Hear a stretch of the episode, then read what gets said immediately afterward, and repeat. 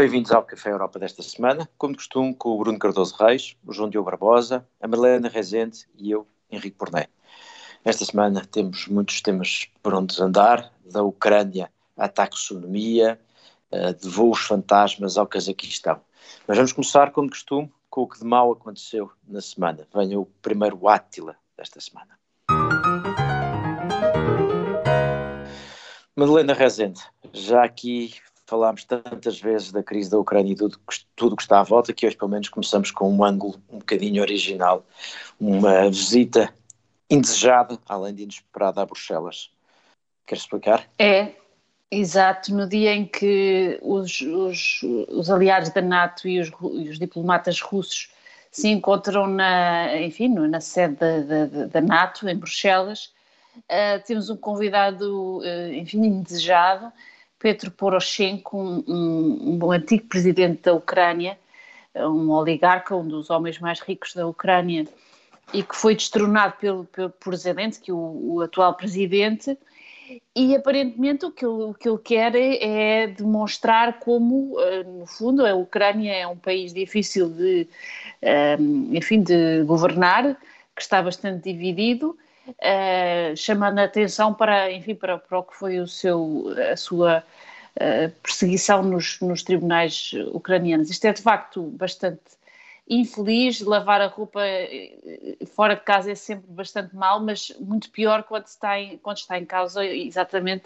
toda uma questão da sobrevivência do Estado ucraniano e, e, da própria capacidade do Ocidente, que ele diz, enfim, também apoiar, estar à altura de se resistir à, à pressão russa. Portanto, aqui vai aqui um grande, grande átila para ele. Para a falta de sentido de oportunidade para o sobretudo, como tu dizias, porque em Bruxelas se está a discutir uh, hoje na NATO uh, a situação da Ucrânia e o papel da Europa e uh, o Poroshenko, entre outras coisas, recorda que o Ocidente já cometeu os seus erros ali, não é? Porque o Poroshenko, apesar de tudo, foi a certa altura, a expectativa ocidental uh, em Exatamente. Ucrânia.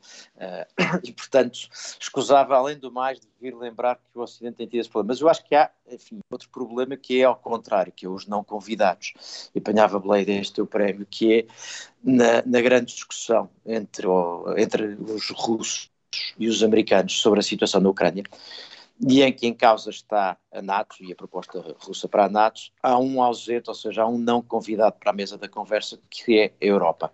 É certo que a responsabilidade por esse convite ou por esse não convite é dos russos, foram os russos que fizeram questão de discutir com os americanos e não uh, com os europeus à mesa, mas a verdade é que nos últimos dias têm sido crescentes têm sido vários os comentários de vários dirigentes europeus sobre o facto de, no fundo, se estar a discutir a segurança e a europeia sem a Europa estar à mesa. E, portanto, isto parece, a sensação com que se fica é que uh, os russos querem estatuto de potência global e que os Estados Unidos estão disponíveis para lhe dar uh, em troca de algum sossego nesta região. E eu julgo que isso é das coisas mais complicadas para os europeus. E, portanto, nós temos estado a assistir a várias alterações de posições políticas por exemplo, a Finlândia, já falámos aqui há dias, já veio dizer uh, que queria pelo menos poder considerar a possibilidade de aderir à NATO por escolha própria, não porque. Uh, e, e, não estar limitada, menos ainda, por uma imposição russa. Portanto, este é um, um dos pontos que me parece preocupante. Bruno, tu também tens estado a olhar para este assunto. Sim, eu tenho estado atento, ou seja, acho que toda a gente tem, tem, que tem interesse por política internacional, por segurança internacional, tem, tem estado atento a esta, esta situação. Já sabemos que, enfim, que o presidente Putin uh, se presta a surpresas, ou seja, ninguém está seguro de que isto não é apenas uma forma de pressão sobre o Ocidente, pode realmente ser o início de uma ação militar, de uma nova ação militar, pelo menos em algumas zonas de fronteira da, da Ucrânia. Enfim, fala-se até da possibilidade de, de, dele aproveitar este pretexto para, no fundo, criar aqui uma ligação terrestre à própria Crimeia através de mais territórios no sul da Ucrânia, eh, e portanto acho que todos temos, temos de estar atentos. Desse ponto de vista, acho que de facto estas, eh, estes encontros entre os Estados Unidos e a Rússia, este encontro, este, este, estes telefonemas entre o Biden e o Putin são, são de facto, têm sido úteis para pelo menos retirar um pretexto para, digamos, um pretexto fácil para, para eventualmente a Rússia poder avançar para, para uma ação militar, ou seja, no fundo, retiram-lhe a possibilidade de dizer que não houve qualquer disponibilidade para, para conversar da parte do, do Ocidente. Agora, há esses outros riscos, não é? No fundo, que se cria aqui a percepção de que os Estados Unidos estão disponíveis a, a criar, no fundo, a discutir esferas de influência na, na Europa, nas costas dos europeus, ainda por cima num contexto em que, de facto, contrariando as expectativas, o presidente Biden, de facto, faz muito em termos de discurso faz muito aquele discurso que tem sido tradicional dos presidentes americanos até ao presidente Trump, que é valorizar muitas alianças e, a aliança em particular com, com, com, os países europeus e com, com a NATO, mas, mas de facto a verdade é que numa série de episódios, o Afeganistão, aquele acordo com a Austrália, etc., uh, isso tem sido de facto muito pouco, muito pouco praticado em termos pelo menos de uma consulta efetiva com os aliados ou de haver a ideia de que os interesses e as opiniões dos aliados são realmente tidas em conta. E, e portanto, uh, no fundo, eu também acho que esta reação também reflete um pouco, uh, um pouco isso, ou reflete bastante isso, não é? Tivemos, por exemplo, o José Porrel a vir dizer isso, não é? Seria impensável resolver-se problemas de segurança europeia sem o envolvimento dos europeus, e eu acho que esse, esse tipo de posicionamento público também não é muito comum, resulta precisamente deste, deste contexto, não é? No fundo, na ideia também de que os os Estados Unidos estão eh, cada vez mais a olhar para a China e que eventualmente há até aqui também o risco de que possam ver na, nesta crise com a Rússia mais uma distração em relação à, à prioridade chinesa e que, portanto, possam uh, dar prioridade a resolver o problema em vez de uh, fazê-lo tendo em conta, de facto, a importância da questão para, para os europeus. João Diogo. Não, esta questão da participação europeia parece-me importante. Eu, eu estou à vontade porque nas últimas semanas critiquei bastante a ideia de estarem os Estados Unidos e a Rússia a discutir este assunto sem a Ucrânia e sem a União Europeia, e isso do lado da Ucrânia se percebe uh, que se calhar o Estado ucraniano não tem neste momento força e até força organizacional para estar presente neste tipo de conversas, não se percebe porque é que a União Europeia não está nas conversas. Agora, a verdade é que a União Europeia chega tarde a esta questão, não é? Passaram-se meses, desde o início houve claramente a ideia de que não havia grande interesse em intervir diretamente, uh, porque era importante ter uma boa relação com a Rússia, uh, temos uma dependência energética ética e tudo mais, todo, todos os pontos da discussão que nós conhecemos, e chegar agora que estão de facto a acontecer conversas e dizer, bom, nós até gostávamos de ter sido convidados, parece-me tarde, parece-me uma tentativa de emendar a mão que não, não se compreende do ponto de vista racional. É, é uma, uma questão que da União Europeia há fragilidades internas que talvez se tivessem justificado resolver primeiro eh, em vez de, de atuar na, na esfera internacional. Por exemplo, eh, fala-se agora da possibilidade da Finlândia ou, até da Dinamarca aderirem à NATO, mas do ponto de vista europeu ainda não houve uma garantia clara, e nós estamos a ver, por exemplo, uh, repercussões disso na, na, Lituânia, não houve uma garantia clara de defesa entre, entre os Estados-membros. Há, há uma previsão nos tratados, uh, creio eu que é no artigo 47, uh, que tem sido sempre muito discutida, até por parte da Finlândia, sobre se uh, poderá funcionar do ponto de vista de, de uma ameaça aos Estados-membros e constituir uma espécie de garantia de defesa mútua a União Europeia, se quer ser levada a sério nesta discussão, devia, por exemplo, uma vez que não está convidada para as conversas, eh, apresentar agora ou aproveitar agora para abrir esse caminho e dizer não, mesmo que alguns Estados-membros não estejam na NATO, nós temos uma garantia de defesa mútua, vamos ou estamos dispostos a levá-la até às últimas consequências e isto para nós é um assunto sério. Eu acho que não se percebe agora que a União Europeia se tenha lembrado de repente que o assunto é importantíssimo, que a sua integridade territorial está ameaçada e que até está disposta uh, a fazer alguma coisa sobre isso, numa altura em que parece que o assunto está prestes a resolver-se, ou pelo menos a ter um desenvolvimento importante. Acho que, enfim, declarações como, como o do alto representante Borrell parecem sinceramente absurdas porque o problema dura meses e não é tempo de, agora.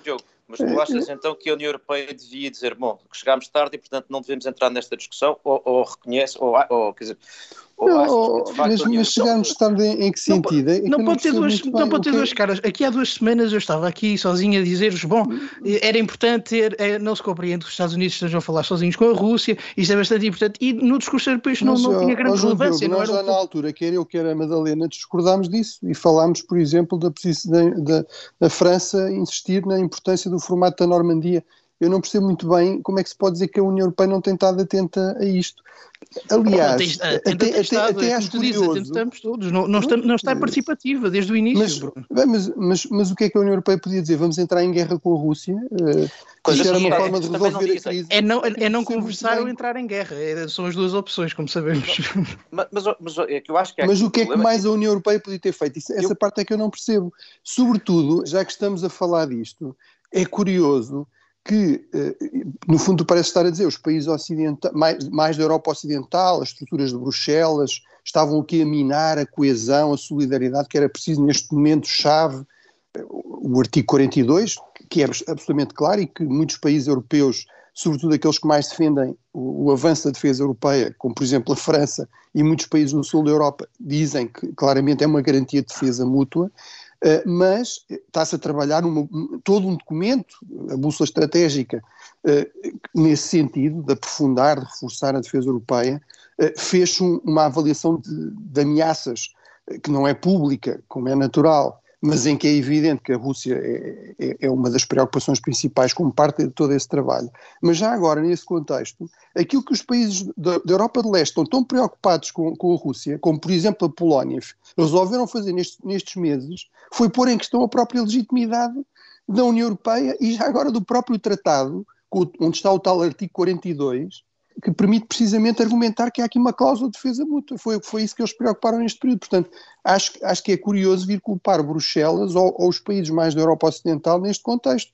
Acho que se alguém teve aqui uma postura completamente incompreensível são países como, por exemplo, a Polónia. Deixem-me só esclarecer não só, que. Não só a Polónia, também a Alemanha. Diogo, deixa, só, deixa só a Madalena entrar também, porque se calhar vais ter mais coisas Não, eu, eu, é que em comparação com a crise de 2014, quando o presidente Obama uh, inventou a famosa estratégia de leading from behind, deixando à frente a Alemanha a gerir eh, a resposta ocidental à, à Ucrânia, soubemos qual foi essa resposta, foi nenhuma. Ou seja, eu estou muito, muito, muito aliviada que quem, não esteja, quem, quem esteja na frente sejam, sejam os Estados Unidos e não a, a Europa, porque isso significa que, é, que, há uma resposta e que os russos sentem que há, de facto, uh, enfim, que não estão na mesma situação que estiveram em 2014 fazerem o que quiseram impunemente. E que aqui, uh, aparentemente, vamos ver até que ponto é que isto, uh, os Estados Unidos estão de facto, são de facto capazes diplomaticamente uh, liderar esta resposta, de conseguirmos aqui um diálogo, pelo menos um diálogo de segurança e uma, e uma, e uma reorganização da, da arquitetura de segurança europeia que seja uh, enfim, adequada a este vizinho fantástico que temos que é a Rússia e que eventualmente um dia, talvez daqui a, um, a, várias décadas, mude de atitude, mas até, até lá estamos a, vamos ter sempre esta ameaça aqui às portas. Portanto. Mas, isso não, mas, mas isso não resolve o problema de fundo desta discussão, parece-me ser, que é, de facto, voltaste a um tempo em que a discussão sobre a segurança na Europa se faz entre os Estados Unidos e a Rússia e uhum. em que, ao contrário do que acontecia no passado, desta vez os europeus não têm a certeza que o interesse americano esteja alinhado com o interesse europeu, sendo que tu tens razão que os europeus têm dificuldade em definir o que é, que é o seu interesse e, sobretudo, não são convincentes. E eu acho que este é, é, o meu ponto onde, de, de, acordo e depois de desacordo com o João Diogo é... Mas, mas oh, Henrique, de, é, a esse respeito está toda a gente de acordo, que é a Europa não tem uma capacidade de, sequer de organização para se defender em relação à Rússia. É uma, é uma ação militar russa, mas alguém está surpreendido com isso? É, só agora é que descobriram isso? Mas, oh, oh, oh, Bruno, mas o ponto para mim parece-me ser este, é que a Europa está a lamentar uma situação e tem um problema para resolver, que é o problema de se quiser ser levada a sério do que é que precisa. E é curioso, porque países como a Finlândia, por exemplo, dizem eh, nós queremos entrar para a NATO, quando aqui há uns tempos a Finlândia era dos defensores de uma defesa europeia e não de entrada para a NATO. Portanto, está tudo menos claro. Eh, eu não parece que. João Diogo, entra. Não, era só para, se calhar em ponto prévio, aquela caricatura de que isto é uma questão dos países ocidentais ou de Bruxelas é errado. Eu acho que não há ninguém que a defenda porque de facto não tem lógica. Por um lado, porque nestas questões bélicas a França tem sempre vontade de, de mostrar qualquer coisa, e por outro, nós sabemos como no leste há grandes aliados de, de Putin. E estou a pensar, por exemplo, e concretamente na Hungria do Sr. Orban, e portanto acho que essa caricatura nunca colou. É, é de facto muito mais complexo o problema. Eu nunca o coloquei numa questão de Ocidente contra leste ou até contra nórdicos, é, é de facto um problema de agir dentro da União Europeia, em que se diz, ah, bom, os Estados Unidos de facto estão a virar-nos as costas, mas a primeira oportunidade que tivemos, e tivemos, porque no início deste problema, quando começaram a deslocar-se tropas junto para as fronteiras da Ucrânia, não houve qualquer vontade europeia e a mensagem foi muito clara de não vamos intervir, a Ucrânia não é nossa linha vermelha, nós temos aqui uma situação complicada, mas é muito claro que não queremos intervir. Mas e os americanos de... também dizem isso, João Diogo, os americanos também dizem que não há nenhuma hipótese de intervir militarmente. Certo, certo, certo, mas deixa-me acabar o raciocínio. A verdade é que quando houve essa, essa, essa questão, de, essa, levantou-se a hipótese, intervimos ou não, vamos ter aqui uma posição aguerrida, vamos ser nós a liderar, dissemos claramente que não, porque o nosso interesse neste momento em relação à Rússia é, é diferente e pode ser discutido se é bom ou mau, tem certamente vantagens. Agora, nós não podemos é dizer, os americanos não estão dispostos a defender-nos, não, não estão dispostos a manter uma influência ali na zona do leste muito importante, até eventualmente com tropas, que agora se fala que podem desmobilizar completamente da União Europeia. Eh, quando nós não estamos dispostos a fazer isso, acho que a partir do momento em que o problema se Mas, portanto, coloca João Diogo, tu achavas que a Europa devia ter ameaçado uma ação militar na Ucrânia, quando os Estados Unidos não o fazem. É isso, a União Europeia devia ter dito, nós vamos intervir militarmente na Ucrânia se Meio minuto para acabar. Avançar. Era isso. Desculpem. O espantalho acho que não ajuda muito a discussão. o teu critério. O, o espantalho não, não, ajuda muito a discussão. Mas foste tu que criaste primeira... o espantalho. O que eu estou a perguntar é qual é que era então a grande reação europeia que, que a Europa podia ter tomado que, deixa, resolvia deixa o assunto? João Diogo responder e depois temos que mudar. Logo no, logo no início da crise, este tipo de modelo de conversas devia ter sido liderado pela União Europeia, porque estava muito claro que se deixássemos isto correr até ao ponto em que os Estados Unidos foram forçados a, a atuar, porque os Estados Unidos de início também não queriam sequer conversar, queriam que o problema se resolvesse por si só, mas o problema cresceu tanto porque da União Europeia não houve qualquer tipo de reação de facto simbólica que os Estados Unidos foram forçados a intervir. E, portanto, acho que a grande lição deste movimento é que, quando há este tipo de, de, de, movimentos, deste tipo de ameaças, a União Europeia tem sempre de tomar a dianteira, porque se deixar o assunto correr, vai acabar por desaparecer nas conversas. E aquela ideia de uh, Comissão Geopolítica de uma União Europeia que quer projetar a sua soberania no mundo, morre-se de facto. Quando há uma ameaça muito concreta e muito próxima, não se tomar a dianteira. Não tem que se dizer que se vai intervir militarmente. Tem que se dizer isto é aqui perto, portanto vamos ser nós a tomar a dianteira, ainda que tenhamos aliados. Bom, uh, acho que ficou percebido o teu ponto e tenho a certeza que esta conversa vai continuar, mas eu queria pelo menos entregar ainda nesta primeira parte um, um croissant. Vamos dar um croissant ainda na primeira parte.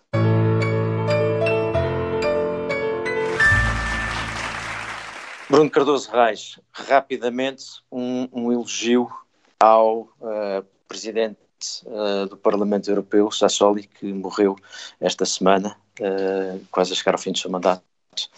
Bruno. Sim, uh, portanto, uh, o David Sassoli morreu com, ainda com, com 65 anos, portanto, uma idade que, que hoje em dia se pode considerar bastante jovem, uh, e de facto de uma série de complicações de saúde que surgiram nos últimos meses, de uma forma que se pode dizer também inesperada, mas aqui, pronto, independentemente da questão de, ser sempre lamentar uma, uma morte, especialmente de uma pessoa ainda relativamente jovem, que estava ainda ativa, bastante ativa. Uh, acho que queria sublinhar aqui de facto que uh, aquilo que foi, foi público foi de facto elogios de todos os quadrantes políticos, inclusive também de muitos eurodeputados portugueses e, e de, enfim, do Primeiro-Ministro, do Presidente da República, etc. E, e viu-se isso também um pouco por toda a Europa, ou seja, acho que, é, que é relativamente consensual que ele realmente foi um bom presidente do, do Parlamento, que, que deve ser realmente uma, uma figura que procura construir pontes, independentemente de uma determinada área política, neste caso da área política da Internacional Socialista, do Partido Democrático Italiano, eh, era realmente, e, e muita gente inclusive valorizou este aspecto que hoje em dia é quase um pouco antiquado, de facto, de um político que, que, que, é também, em termos pessoais, uma pessoa bastante agradável, que procura bons relacionamentos mesmo com adversários uh, políticos, num período de facto de grande, de grande polarização e populismo, uh, e portanto acho que era importante destacar, uh, destacar esse aspecto, e, e, já agora, no período da presidência portuguesa, também foi muito elogiado o facto de ele ter, de facto, conseguido manter a funcionar um Parlamento que de facto num contexto pandémico é especialmente complicado de gerir, porque temos pessoas de 27 países com, que, que em muitos momentos tinham diferentes regras sanitárias e uma das coisas que ele realmente ajudou a resolver em tempo absolutamente recorde, acho que foi duas semanas uh, que levou a ser aprovado no Parlamento Europeu, foi a questão do certificado digital Covid, que permitiu também, uh, foi uma das partes importantes da resposta europeia um, à pandemia, além do próprio plano de, de, recuperação. Portanto, acho que é, que é alguém que, que merece algum, algum do seu público. Queria só fazer um comentário, uma vez que eu fui crítico das vezes em que o Sassoli pôs a hipótese de se recandidatar para um segundo mandato, porque queria, enfim, punha em causa o equilíbrio acordado, mas acho que é um reconhecimento que tu fazes que eu também acho que é de notar que o facto dele ser percebido por vários, uh, através da Europa, por, vários, por várias partes, como sendo um homem que fazia pontos, é um elogio a um Presidente do Parlamento, sobretudo quando os Presidentes do Parlamento às vezes têm a tentação de se transformar em figuras políticas autónomas em Bruxelas, onde o confronto é mais, muitas vezes mais entre instituições do que entre partidos, e portanto acho que Sassoli merece, merece esse elogio. Já tivemos uma longa discussão sobre a situação na Ucrânia, com a promessa de que voltaremos ao tema certamente, mas agora estamos a dar croissants, o primeiro já deu o Bruno Cardoso Reis ao ex-presidente uh, do Parlamento Europeu, David Sassoli, que morreu esta semana. Próxima entrega de croissants, João Diogo Barbosa para o BCE a dizer que vem inflação uh, por causa da, do, da transição verde. Uh, é. qual é que é o lado bom da notícia?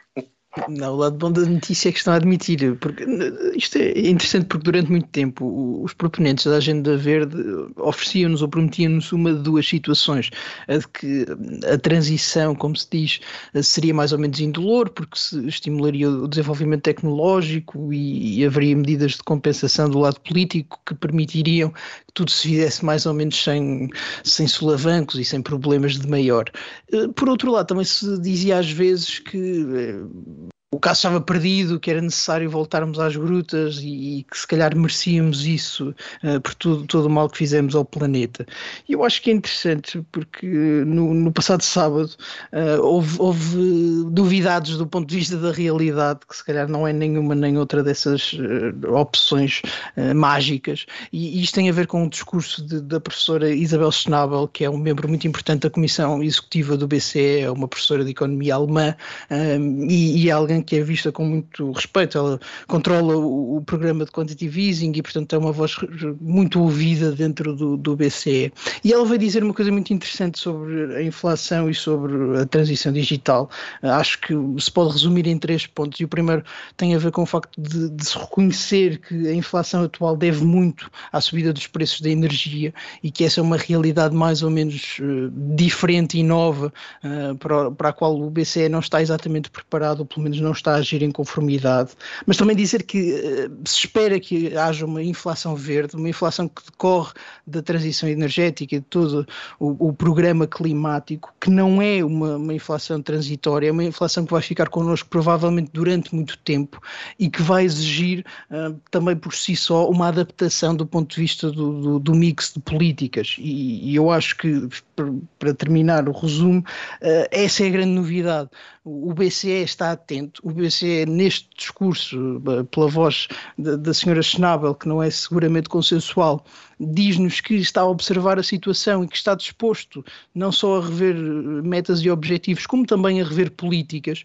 E eu acho que isso é interessante porque não temos visto do lado político uh, este tipo de agilidade em reconhecer o problema e em dizer que se estão a preparar medidas para, para responder a isso. Eu acho que do, o facto da inflação estar a ser alta em vários pontos da Europa é mais difícil senti-la aqui em Portugal, porque de facto os números não são comparáveis, mas quando vemos uma inflação inflação de 5% na Alemanha, é natural que ao nível europeu haja preocupação. E se associarmos isto a uma longa transição um, para, para o verde, que aparentemente poderá trazer preços de energia mais altos e uma economia mais aquecida, eu acho que era importante não só do ponto de vista da política monetária haver este tipo de, de segurança, de dizer não, nós estamos atentos e ao contrário do, do que aconteceu historicamente, os bancos centrais desta vez vão ter de atuar de alguma forma para minorar o dano, e eu acho que não estamos a ver isso do lado da política fiscal, do lado dos governos, e era importante que víssemos. Eu acho que o lado bom disto é o facto de o BCE estar atento e do BCE, pela voz da, da, da senhora Schnabel, estar já a prometer medidas.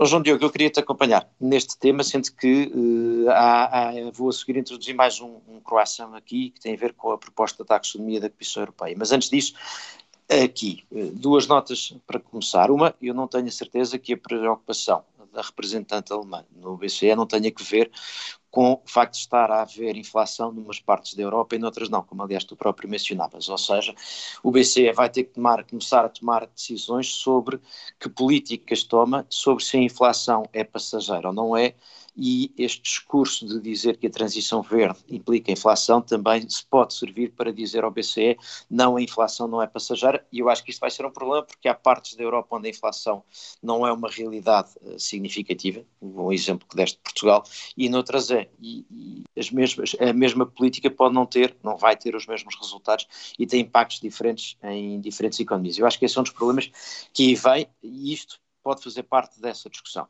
Agora, parece-me importante porque associa uma coisa que é poucas vezes dita, que é a transição verde tem custos e, e a ideia de que a transição verde ia ser usada, entre outras coisas, para uh, estimular a economia e para provocar investimentos, isto não se faz sem pôr mais dinheiro uh, e, e, mais dinheiro tendencialmente pode vir a criar inflação. E isso tem que ver de facto com vai ser preciso fazer investimentos para fazer a transição verde. E aqui entramos. Sendo agora, que no... é evidente que há aqui uma situação de emergência, até porque ouvimos aí uma um barulho de sirenes atrás, portanto, é claro que temos aqui uma emergência climática. emergência climática, exatamente. Exato. Passou aqui um sinal de emergência climática. Mas, a propósito disso, uh, ligado com isto, é a questão da discussão uh, sobre a taxonomia, que basicamente é poder decidir quais é que são os investimentos que são considerados verdes e quais é que não são considerados verdes.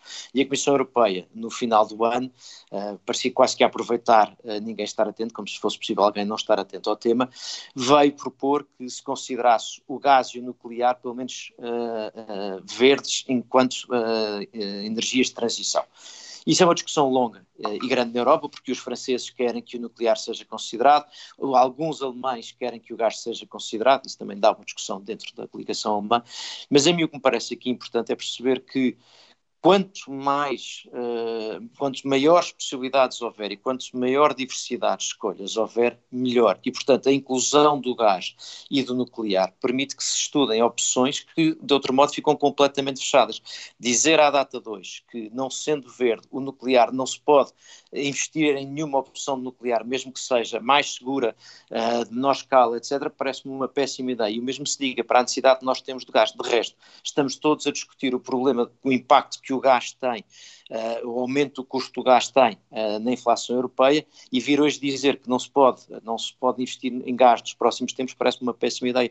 Portanto, a posição da Comissão parece-me louvável uh, e vem em linha com isto uma última nota, que é isto tudo não se faz sem alternativas, como por exemplo uh, uh, o lítio uh, para podermos passar a usar baterias. E se os países depois também não querem fazer investimentos ou não querem, por exemplo, fazer mineração de lítio, como alguns em Portugal defendem, então torna-se mesmo complicado. Mas Valena, tu também vinhas para, esta, para, para, para este croissant. Sim, eu venho apoiar-te no sentido de achar que realmente parece haver aqui um salto europeu para um realismo climático, que acho que é de grande, grande louvor e não será alheio exatamente à crise energética que, deste inverno. Uh, e, de facto, esta inclusão e também, enfim, ao, uh, a ausência do governo alemão durante as negociações também terá alguma coisa a ver com isso. Uh, e, portanto, esta nova taxonomia que, que permite então considerar investimentos verdes uh, também os investimentos feitos até 2045 uh, ah, em, em, em, centrais nucleares me parecem altamente louváveis e realistas, ou seja, sabemos que o mix energético que é necessário para esta transição é complicado e só as energias alternativas não, não, não são suficientes eh, durante as próximas décadas, exatamente porque são também variáveis e é preciso uh, é preciso centrais e, e, que sejam que estejam sempre dispostas a, a, a entrar seja quais for, seja, sejam quais forem as, as, as, condições climatéricas. E portanto para mim é, é, é de grande louvor esta capacidade de Bruxelas resistir ao lobby eh, berlinense contra a inclusão da energia nuclear. Eh, isso sobre, sobre a Alemanha, não querendo roubar aqui demasiado tempo, é muito interessante como no ano passado as, as, emissões aumentaram em vez de diminuir. E, e, é verdade que há já metas para 2030. O, novo governo é especialmente verde e, portanto, terá uma especial responsabilidade um, se de facto a Alemanha falhar os seus compromissos. E, portanto, este assunto é muito complicado. Mesmo eu acho que recentemente a, a discussão sobre o nuclear tem evoluído, uh, se calhar com exagero, uh, começou por ser algo que uh, quase ninguém acreditava e agora é uma espécie de salvação para todos os países e, e em todo o mundo. Eu acho que isso é mais complicado. Um, os custos estão associados, as dificuldades técnicas, talvez não seja uma solução para toda a gente em todo o lado, e isso era importante que entrasse na, na discussão, um, não só europeia, mas até na discussão nacional às vezes. Agora, a verdade é que num, num contexto em que já há situações económicas complicadas, há esses objetivos muito ambiciosos que a União Europeia definiu para si própria. Vai ser extremamente difícil uh, nos próximos anos ter aqui uma política coerente e uma política que de facto funcione para cumprir esses objetivos. E a discussão também devia passar por aí, mais do que sobre os slogans se é uma emergência ou não, se um, o gás é verde ou não. Há de facto um problema prático que vai ser muito difícil de resolver e o, o calendário já é muito apertado. Sim, nós estamos aqui num momento de num período chave especialmente difícil, não é? E, e mesmo esta pressão eh, ao nível dos preços, da inflação, eh, tem aqui uma componente muito importante que tem a ver com, de facto, os custos da transição energética.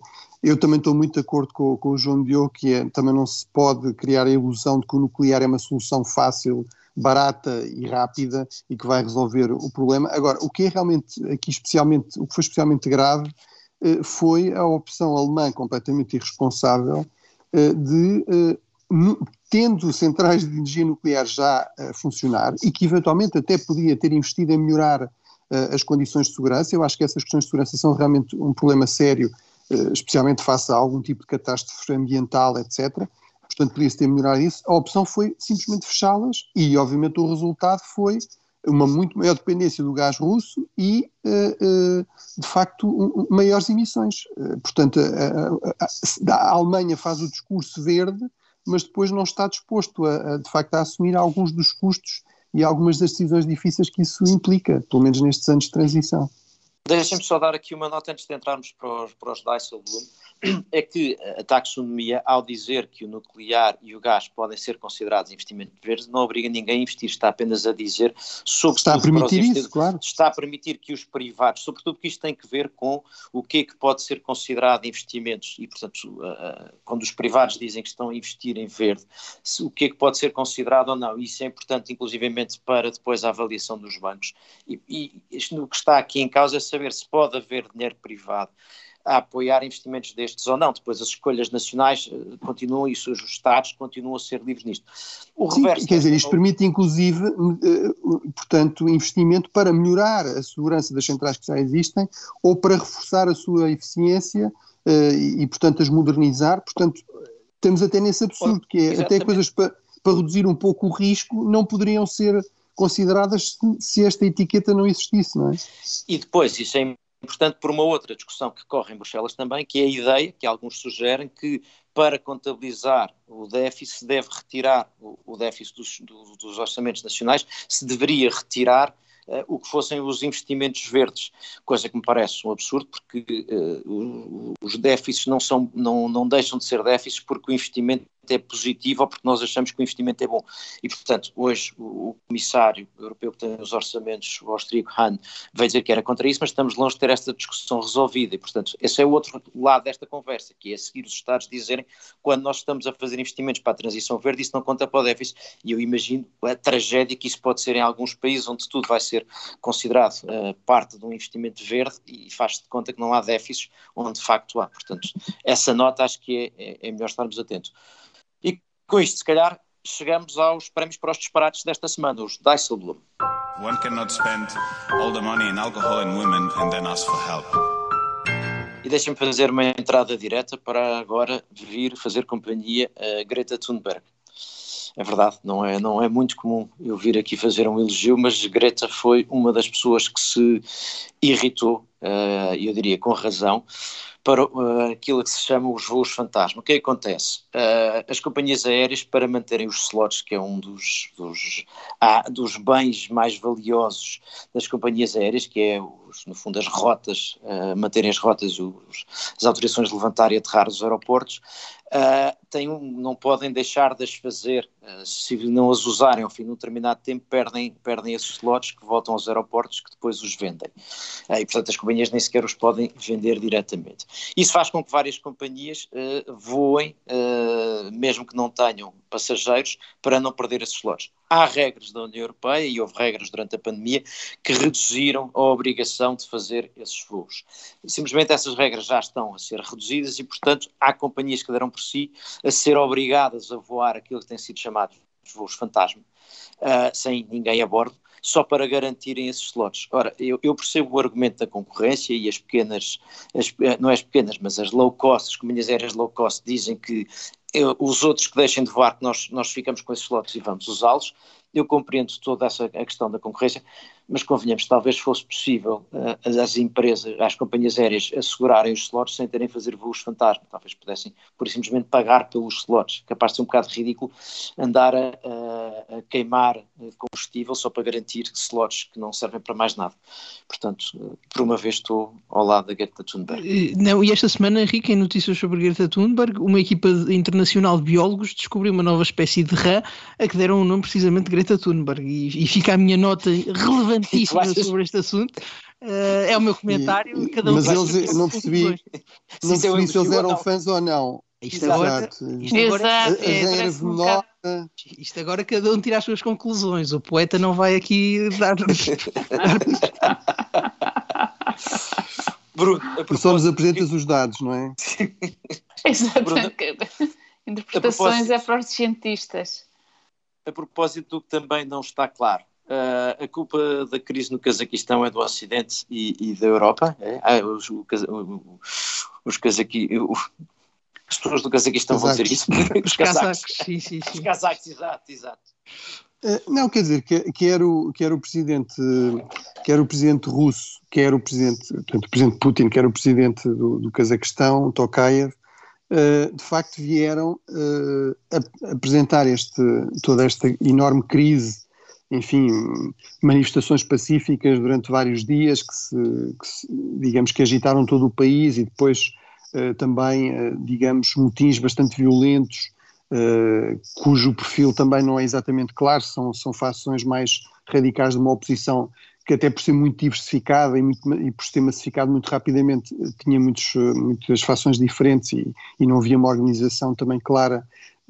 Portanto, se foi isso, se foi até, fala-se de elementos também criminosos, enfim, há teses também de que eventualmente alguns elementos dos serviços de segurança poderiam estar envolvidos, mas de facto a tese, digamos, oficial do Cazaquistão e uh, do presidente Putin é que uh, isto foi o resultado de todo um processo uh, de, que já existe há muito tempo, diz o presidente Putin, de interferência nos assuntos internos nestes Estados e de campanhas promovidas a partir do exterior. Foi assim que as coisas foram apresentadas. Nunca foi dito, apesar de tudo, nem pelo presidente Putin, nem pelo presidente Kazak, que de facto era o Ocidente ou era a, Europa, mas no fundo a implicação, eh, aquilo que está implícito será, será isso. Acho que apesar de tudo, de facto, neste, este é um exemplo bastante claro de que há limites à, à, capacidade de atuação da Europa. Aliás, nós aqui no programa, se há alguma coisa que insistimos é exatamente isso, uh, mas de facto uh, parece evidente a qualquer pessoa minimamente, digamos, honesta e de bom senso, que isto foi uma crise interna provocada pelo aumento dos preços dos combustíveis, por problemas que se prolongam há muitos anos de falta de alternância democrática, de falta de válvulas de escape no, no Cazaquistão, onde nunca houve uh, nenhuma mudança pacífica de poder, onde a oposição nunca esteve no poder é. desde o fim da União Soviética, uh, e, e, portanto acho que uh, até talvez o próprio Presidente Putin e o Presidente Kazak tenham hesitado em ser muito explícitos, porque de facto a coisa é tão, tão absurda que, que, que isso ficaria ficaria até mal. Quem, para... tem, se nos tivessem ouvido, sabiam que o, não é certamente a União Europeia que é capaz de se mobilizar e de se organizar para isso. João Diogo, um, um, um, e, a, e, a, propósito, João Diogo, um último, um último Dijsselbloem desta semana para, mais uma vez, vais-te tirar às presidências rotativas e aos franceses. O que é que se passa? Não, desta vez eu tenho boa desculpa, foi sugerido por um ouvinte que, que me alertou para esta situação e vocês vão gostar. Uh, a presidência francesa da União Europeia tem, como não podia deixar de ser, a cultura como uma prioridade e, e nesse âmbito tem também um programa cultural que é muito interessante e que ao longo de, de seis meses vai, vai gastar dinheiro público em coisas como a, a tour monumental do DJ e produtor Michael Conitro, que é aparentemente uma interação entre o património e a criação contemporânea num espetáculo que une música eletrónica e um espetáculo de luz e cor. Uh, a iniciativa Fábrica Europa, eu estou a ler isto diretamente do site, que é, é, um nome que está pendente de registro, diz, diz a presidência francesa, e eu acredito, que é um evento que uh, vai adotar várias formas, incluindo a forma têxtil no, nos edifícios das instituições europeias, e finalmente... É, parece... Joana Vasconcelos? Uh, Joana Vasconcelos, uh, peço desculpa à Embaixada Francesa por este comentário. Não, mas a que me parece ser a, a grande peça, a peça da resistência desta presidência, é um evento evento contínuo que irá decorrer em todas as capitais europeias, juntando jornalistas locais para discutir o futuro do, do jornalismo e a liberdade de imprensa. E, e, este é o grande evento no sentido em que é o único evento europeu com, com escala e, que toca num uh, tema que é muito importante. Ora, qual é que é o nome deste evento? Perguntam vocês. O nome é precisamente, eu não estou a traduzir, Café Europa 2022. E portanto, queria agradecer ao presidente Uau. Macron esta pequena homenagem. Uh, ah isto é espetacular. Mas há, a mim. Mas há questões financeiras a, a, tratar com o observador, não é? Ah, exatamente. É que o nosso não está pendente de registro. Copyright. Exatamente, eu espero que eles tenham lá que está dependente de registros. No mínimo que nos Bom, porque eu acredito que os comes e bebes devem ser ótimos porque são franceses. Exato. Pelo menos Bom. isso. Bom, e a cultura quem, também. Quem, quem, quem, nos quiser continuar a ouvir, uh, no prolongamento vamos com certeza continuar um bocadinho a conversa sobre uh, a crise à volta da Ucrânia, mas para já o Café Europa desta semana fica por aqui. O Café Europa vai para o ar na Rádio Observador às quartas depois do jornal das duas e, como eu disse, podem sempre ouvir-nos em podcast, o programa todo ou apenas o prolongamento que se vai já a seguir.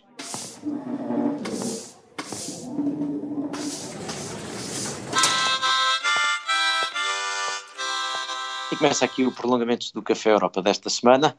Uh, eu diria que um dos pontos que ficou um pouco pendurado na primeira parte, e certamente não vai ficar resolvido hoje, mas vale a pena continuarmos um pouco, é a volta do papel da União Europeia uh, nesta crise da Ucrânia, e eu acho que isso vai mais longe, tem que ver com uh, a questão da segurança na Europa e de como é que a Europa trata este tema. Bruno, queres começar? E depois eu também queria entrar e já vamos, já continuamos. Uh, sim, quer dizer, eu, eu, eu, percebo, no fundo, depois daquela troca de, de, argumentos com o João Diogo, eu percebo o ponto último dele, que, é, eh, que corresponde até muito bem àquilo que eu escrevi ainda no, no último texto uh, da opinião para o observador, ou, ou, seja, de facto há aqui um problema sério, uh, estamos num mundo cada vez mais contestado, de competição geopolítica entre potências, cada vez mais militarizado, eh, e de facto há aqui uma espécie de corrida contra o tempo, eh, em que a Europa perde confiança nos Estados Unidos, em que os Estados Unidos parecem menos empenhados em resolver crises de segurança na vizinhança europeia. Isso já é um padrão que vem de trás. Eh, basta recordar a questão da Síria, a questão da Líbia, de como a famosa postura do Presidente Obama de liderar a partir de trás, etc. Uh, portanto, uh, há aqui claramente esse, esse desafio uh, e, e, de facto, os europeus eh, não tem ainda as capacidades de ação ao nível militar, ao nível de defesa, de forma organizada, de forma coordenada, eh, de planeamento, de projeção de forças, de, comandar operações no terreno, que tenham um mínimo de credibilidade para responder, de facto, a um, a um contexto regional e global que é cada vez mais uh, ameaçador. E, portanto, acho que esse é um problema sério.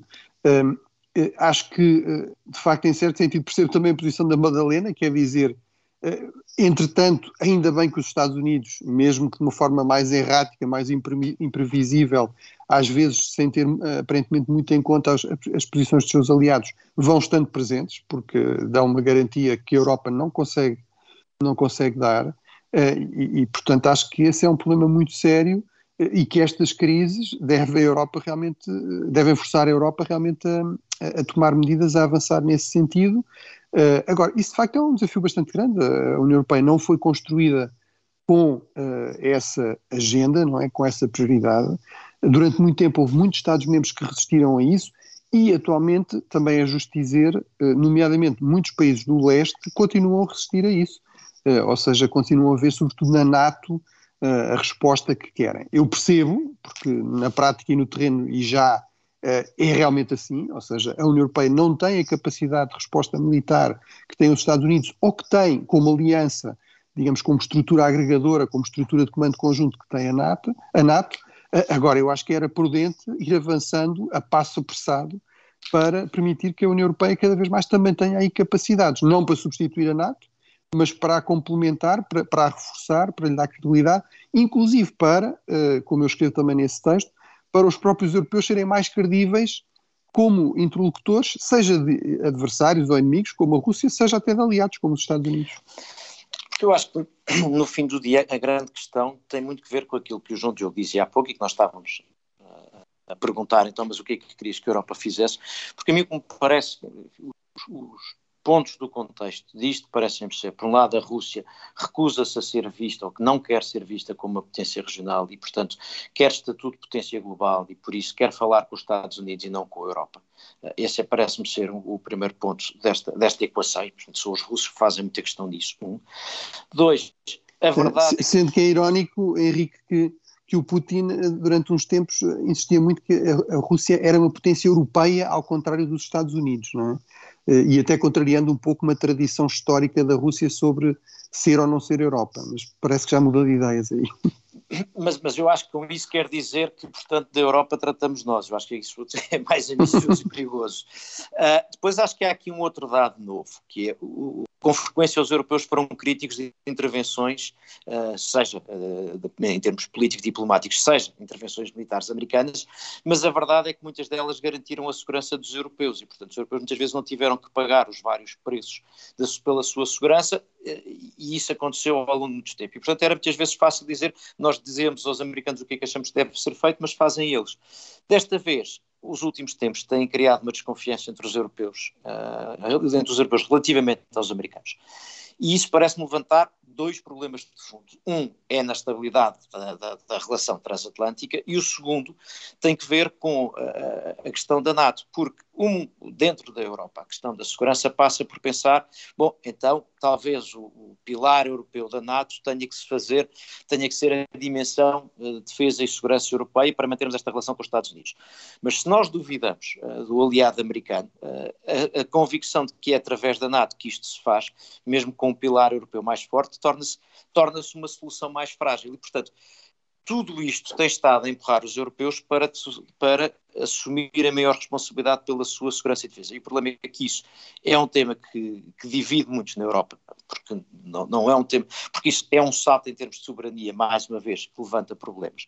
E, portanto, não é um problema fácil de resolver. E depois tem o outro aspecto é que os europeus não têm posições comuns sobre este assunto. Já foram aqui dados os exemplos que vão da Hungria à França ou dos polacos a Portugal relativamente a estes temas. E, portanto, é muito difícil que os europeus consigam ter uma opinião que seja comum ou que seja consensual. E eu insisto, não tenho a menor fé que isso se resolva por maioria, porque no dia então em que passarmos da, da, da, da política externa uh, para as questões de segurança com, uh, com decisões por maioria que arrastassem a União Europeia inteira, isso então parece-me que estávamos condenados a um enorme sarilho.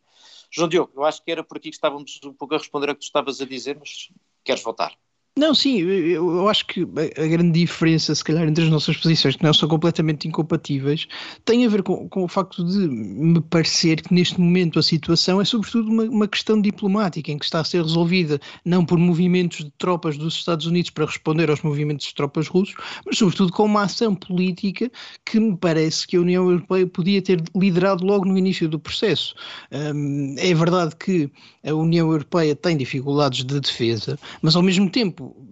e considerando a cobertura da NATO, parece-me natural que na política externa e sobretudo no que tem a ver com a Rússia, a NATO, a, NATO, a União Europeia poderia aproveitar melhor essa circunstância e tentar liderar o processo político, sabendo que da parte da defesa tem algumas, eh, eu diria, garantias americanas. É, sabemos que não são hoje o que foram anteriormente, mas parece-me que teria sido possível, logo no início, em vez de, como aconteceu, toda a gente ter descartado, e na altura mesmo os Estados Unidos terem descartado uma resposta que chegou demasiado tarde, também me parece, uh, mas poderia ter sido diferente. A União Europeia poderia, logo de início, ter dito: bom, o problema do ponto de vista diplomático diz-nos mais respeito a nós, vamos ser nós uh, quem lidera o esforço do lado da NATO, do lado ocidental, chamemos-lhe o que quisermos, e depois, do ponto de vista da defesa, as nossas garantias estão neste momento com a NATO. Acho que, se a União Europeia quer de facto ter um papel na política externa, este é o modelo certo. É o modelo em que aproveita as suas fragilidades e os seus aliados, mas que tenta construir para si um lugar no mundo, tendo em conta as suas vantagens políticas. E parece-me que teria sido possível conversar com Putin, mesmo com essa, eu diria, essa discordância em relação à Rússia que existe dentro do, do, do Conselho Europeu. Aliás, eh, se pensarmos até em França, muitas vezes Macron tem sido acusado de ter uma perspectiva muito simpática em relação a Putin, o mesmo acontece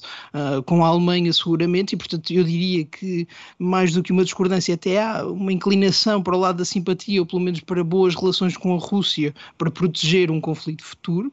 Agora, a verdade é que Putin é muito hábil a, criar situações ou cenários que aumentem a sua reputação externa, ou pelo menos o, lugar da Rússia no mundo. Eu acho que, de certa forma, não do ponto de vista da defesa, mas do ponto de vista diplomático e da política externa, a União Europeia tem muito a aprender. E quando se tem a garantia da NATO, e que provavelmente poderia ser acrescida de maior claridade, ou clareza, aliás, do ponto de vista da, da garantia mútua europeia, se poderia ter outra perspectiva do, do ponto de vista diplomático, do ponto de vista da política externa. E isso é que falhou. E vir agora, quando já há conversas, uma espécie de cimeira em Genebra, dizer ah, nós gostávamos de ter sido convidados, é muito estranho que não tivéssemos sido convidados, parece-me tarde e parece-me uma má desculpa para tentar emendar a mão. Mas no, no, essencial acho que estamos de acordo. Enfim, do ponto de vista da defesa, a, a União Europeia não tem instrumentos para agir por si só. Acha que ainda não chegamos a essa fase. Bom, e tirar algo do eu, eu, Diz, diz. Acho que apesar de tudo é interessante que uh, também, como tu tenhas, como tu disseste, Henrique, eh, foi a Rússia que insistiu que, que, não queria uma presença dos europeus, pelo menos para já. Acho que isso reflete muito aquele, aquele, eh, aquela insegurança russa eh, com, com o seu estatuto, não é? Portanto, a ideia de que para ser uma grande potência, para ficar claro que isto é entre grandes potências globais, tem de ser só com os Estados Unidos. Acho que também se calhar tem alguma coisa a ver com, apesar de tudo, apesar de todos estes problemas que nós fomos identificando, de facto, uma, o Putin vê eh, uma Europa unida como uma grande ameaça e vê uma Europa mais dividida como uma grande eh, como um grande potencial de interesse para a Rússia, não é? Como uma grande vantagem para a Rússia. E a outra questão que se coloca aqui, parece-me, eu tenho dito isso várias vezes, eu compreendo a lógica eh, da, quando a Comissão se apresenta como geopolítica, querendo dizer que percebe que uma das questões essenciais é o papel da Europa no mundo, a questão é que quando esta Comissão chegou estavam convencidos que isso resolvia pela economia. E o, a conflitualidade disparou nos últimos tempos e a economia por si só não é suficiente. E ainda por cima a Europa, quanto à economia em relação à Rússia, está pouco disponível. Como se nota no meio de tudo isto, a ideia, os alemães recusam qualquer ideia de usar o, o gasoduto. E pelo caminho, os, os russos vão, vão conquistando alguns europeus. O último eu nem tinha dado por isso, foi o ex-primeiro-ministro francês Filon, François Filon, que trabalha para uma empresa russa, para duas empresas russas. Ah, e, portanto, não parece que estejamos no melhor dos caminhos. E se calhar por aqui acabamos o café, o prolongamento do Café Europa desta semana, não confundir com essa organização, esse epifenómeno que os franceses vão organizar durante um semestre e também vão chamar Café Europa. O Café Europa desta semana acaba aqui, voltamos para a semana.